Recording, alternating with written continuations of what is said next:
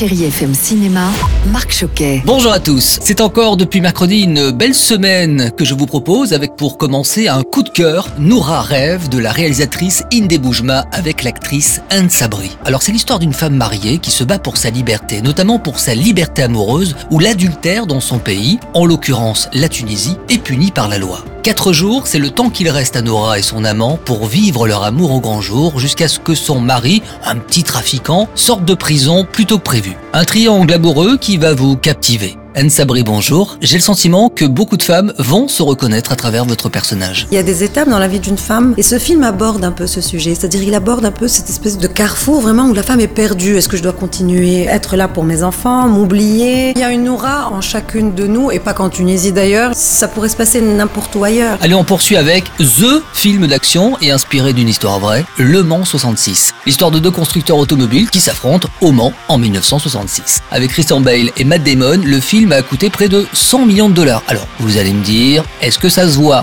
Oui, sans hésiter. Gros budget pour un grand film d'action. Vous savez quoi ? J'ai même le sentiment que ce film va aller direction les Oscars. Ça vient, mesdames et messieurs, Ferrari remporte les 24 heures du Mans pour la 5e année consécutive. Et je termine avec le film documentaire Océan, adapté comme un journal intime d'une jeune femme, Océane, qui décide de transformer son identité et de devenir un homme que l'on appelle aujourd'hui Océan. C'est intime, évidemment, mais raconté de façon joyeuse, touchante et même drôle, je vous le conseille.